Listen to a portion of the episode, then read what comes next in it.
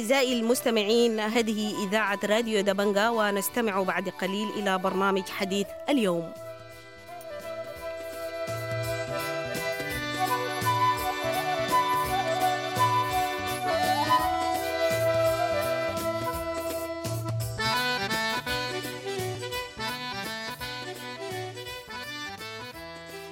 أهلا ومرحبا بكم مستمعي ومستمعات راديو دبنجا الأعزاء في حلقة جديدة من برنامج حديث اليوم. وحنتناول خلال هذه الحلقة آه، معسكرات التدريب آه، لحركات مسلحة سودانية داخل دولة إريتريا المجاورة والتي تم إنشائها مؤخرا واستوعبت نحو خمسة مجموعات مسلحة. آه، للوقوف على تفاصيل المعسكرات وآراء المواطنين والصحفيين والباحثين حول هذا الأمر حنستضيف كل من آه، الأستاذ أبو فاطمة أونور الباحث ومدير مركز دراسات آه، قص الأثر والصحفي والمدير السابق للمجلس القومي للصحافة والمطبوعات حسام الدين حيدر والناشط السياسي خالد محمد نور وحنبدأ بالأستاذ حسام الدين حيدر وفي البداية بنقول له مرحبا بك في راديو دبنجا وعايزينك تورينا رأيك شنو في المعسكرات التي تم إنشائها آه، داخل آه، دولة إريتريا. أول حاجة الوضع في شرق السودان طبعا آه، شرق السودان هو إقليم مر بكثير من الأزمات الاجتماعية خلال الفترة الماضية والسياسية أيضا. إضافة للمشكلة بتاعت ال- الاستقرار الأمني والسياسي وال وال- والمسألة بتاعت الأمن نفسه في شرق السودان.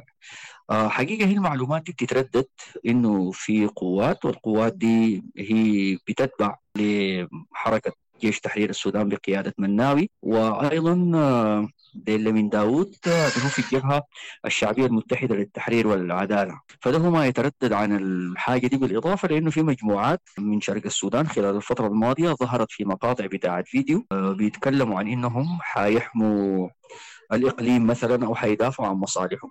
الخطورة بتاعت المسألة دي مع مع حالة الحرب الموجودة في السودان هي مسألة خطيرة جدا وبتؤدي لتأثيرات كبيرة جدا في شرق السودان خصوصا إنه آه، شرق السودان فيه احتقان آه، اجتماعي وأيضا فيه احتقان سياسي يعني من 2019 آه، وكلنا تابعنا خلال السنوات الماضية يعني التنامي بتاع خطاب الكراهية آه، بالإضافة للنزاعات الأهلية بين آه، مكونات شرق السودان أو بعض المكونات الموجودة.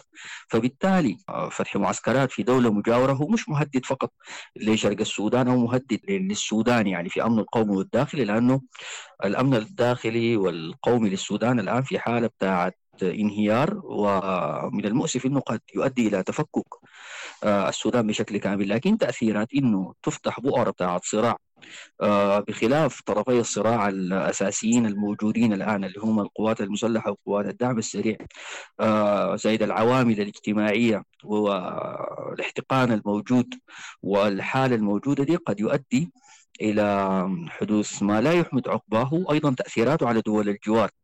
دول الجوار إحنا بنتكلم عن إريتريا وبنتكلم عن أثيوبيا لأنه برضو كمان الآن آه، معروف إنه المنطقة بتاعت القرن الإفريقي فيها أزمات وفيها احتقان سياسي برضو. فالمسألة دي عندها تأثيراتها آه، داخليا اللي هي بتزيد من حدة الصراع وحدة الانقسام ال- الاجتماعي والتفكك بتاع السودان.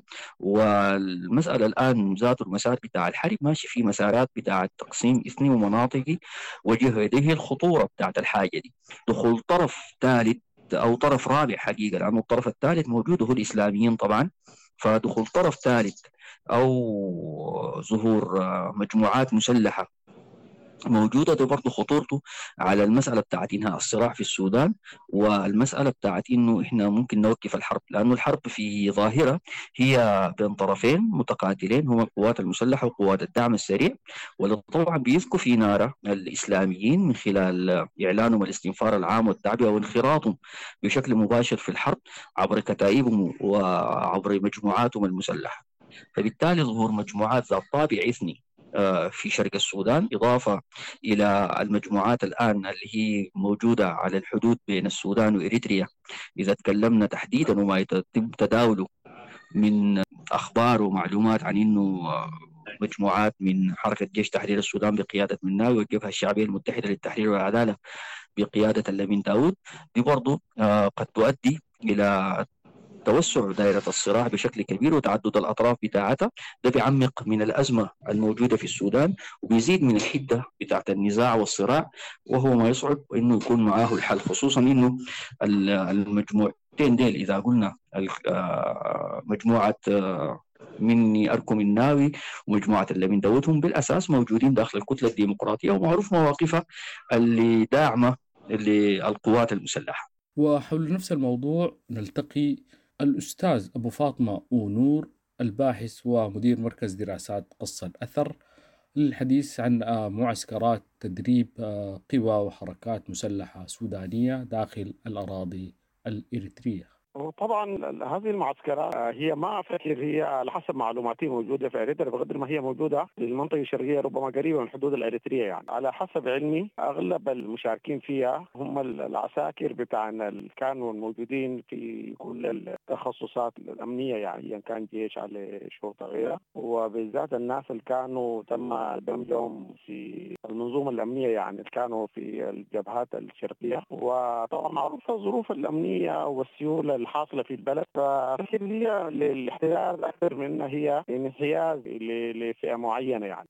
من باب إنه حماية البلد وبالذات الشريك. فطبعا معروف إنه يعني كل البلد يمكن كل الولايات والأقاليم هو الآن تنتظمها تدريب والناس على الأقل لحماية نفسها. يعني في الشيء الحاصل بعد صراع الحاصل معروف ما بين المنظومتين العسكريتين الجيش والدعم السريع. فده كله افتكر في الإطار ده يعني. وبعد مض شغله فيها قدر كبير من الانضباط وإلى الآن هي في طور التجهيز ولانها تحترز لأنه وضع الشرك هي قوات تخص فقط شرق السودان الإقليم الشرقي لحماية السلام يعني. لأنه هي ما منحازة لأي من المتحاربين للجيش للدعم السريع يعني. لأنه الشغلة طبعا حساسة الظروف في في بالنسبة للشركة حساسة كإقليم وبالنسبة للقطر السوداني ككل يعني. عشان كده أفتكر الرأي العام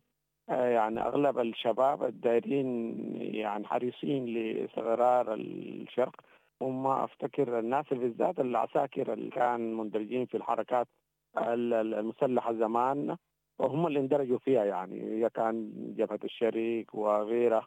وحتى فيها مجموعات منسوبه ل دارفور يعني اللي هي بتاعت افتكر بتاعت مني اركم الناوي يعني. آه طيب في ناس بيشوفوا إنه الحاجة دي يمكن تفاقم الصراع القبلي في حال حدوث أي دورة جديدة خاصة إنه تكون في مجموعات مسلحة ومدربة. أي طيب أنا الكلام ده يا أستاذ محمد السؤال يمكن أنا سئلت أكثر من مرة.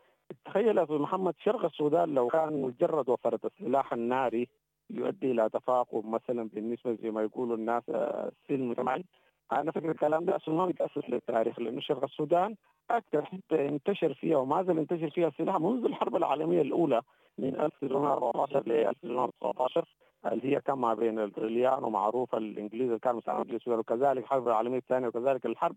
الإريترية من 1961 لغاية 1000 2000 سوري 1992 أو 91 وكذلك الجبهه الجبهة الشرقية كلها اللي هي جات الحركه الشعبية والتجمع وجبهة الشرق من 1994 لغاية 2006 كل الحدود الشرقية باعتبار أنت بتعرف من ناحية جيوسياسية هي مؤثرة.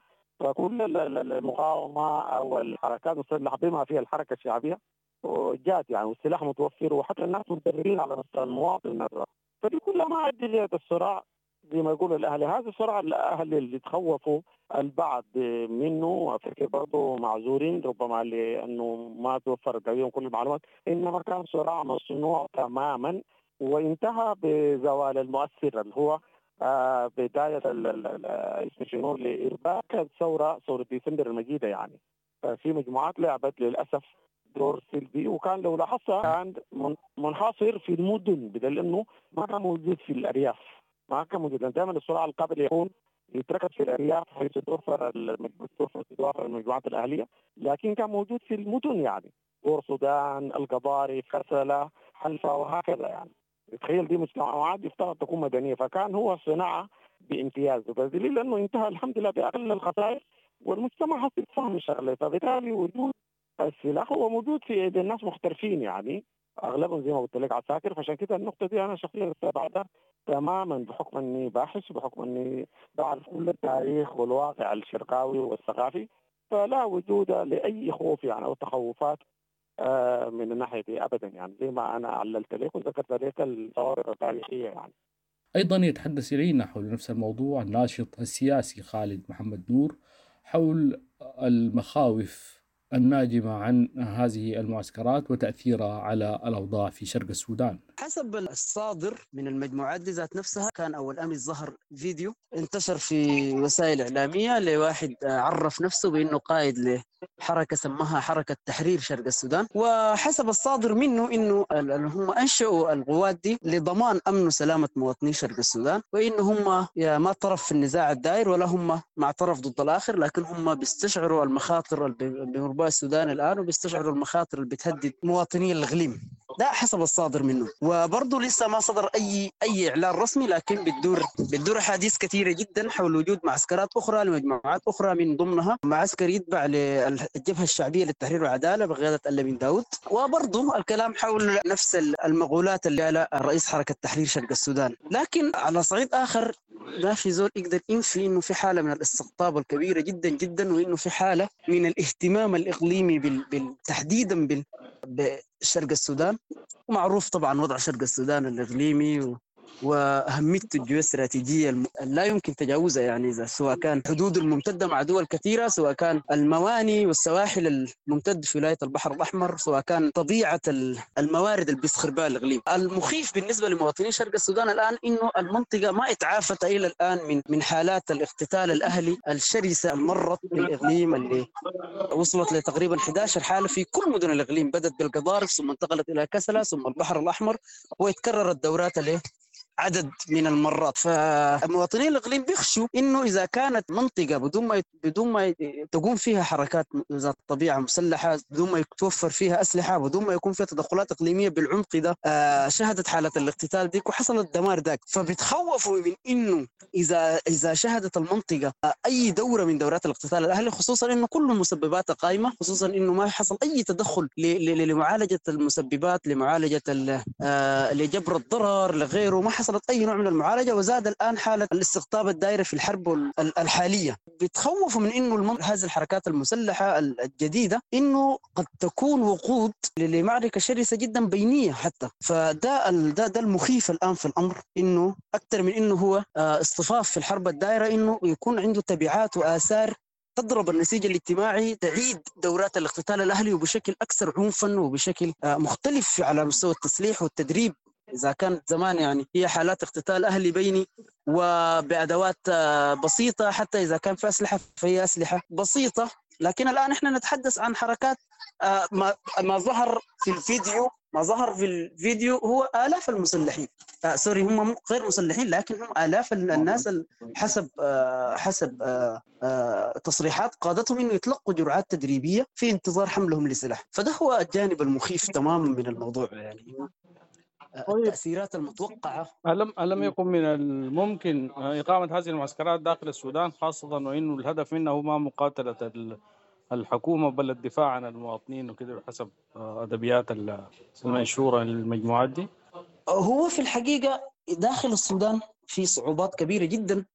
لأنه آه أنت إذا اقمت معسكرات داخل السودان فهي فقط معسكرات الاستنفار خصوصا إن الولايات شرق السودان الثلاثة هي الآن تحت سيطرة الجيش. فأي معسكر لابد إنه يكون معسكر آه يتبع للاستنفار بشروطه المعلنة من القوات المسلحة بإنه يتم تحت إشراف القوات المسلحة. أعتقد إنه المجموعات دي ارتأت إنها تبعد من سيطرة القوات المسلحة زي ما هم بيعلنوا إنهم ما ما يبيتبعوا للطرفين. لكن كونه معسكر داخل السودان فالقوات المسلحة لابد إنه طبعا تفرض عليه سيطرتها وإنه بيكون تحت إشرافه وإنه يكون تحت الاستنفار أو ما عرف مؤخرا بالمقاومة الشعبية، لكن ده من من جانب آخر برضه إذا أنت الآن ارتيت إنك تبعد من سيطرة القوات المسلحة حفاظا على حيادك، فإلى أي حد وجودك في الخارج ما يخليك تبع للمحاور الإقليمية المتصارعة ففي النهاية كل دولة يعني إذا أنت اقمت في دولة أريتريا أو غيرها من الدول آه، كل دولة ما فعلت خير كل دولة عندها مصالحها وكل دولة عندها مخاوفها وكل دولة قد تستخدمك انت كمخلب لتنفيذ مصالحها يعني. وخصوصا إنه المعسكرات دي يعني أنت في النهاية تتكلم عن تكلفة مالية كبيرة جدا للإعاشة وللتدريب وللتسليح وللحركة ولل فمين ال... مين اللي حيدفع الفاتورة دي؟ وبياته ثمن فأعتقد إنه دي, دي, دي هي المخالطة المفروض إنه يحلوها قادة الحركات المجموعات التي تم تسليحها بواسطة المقاومة الشعبية أمس كان في زي تدشين لتخريج في أروما لمجموعات كبيرة هي مسلحة. صحيح. إلى أي مدى مخاطر هذه ال- ال- ال- التدريب من هذا النوع؟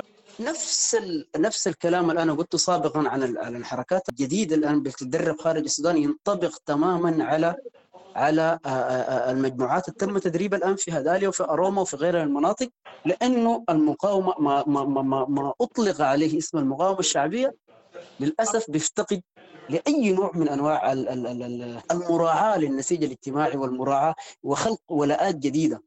يعني من غير الممكن ابدا إنك تدعي مقاومة شعبية وإنك توحد الشعب ضد عدو كما تدعي فمن غير الممكن إنه يكون الأساس بتاعك هو الق- القبائلية.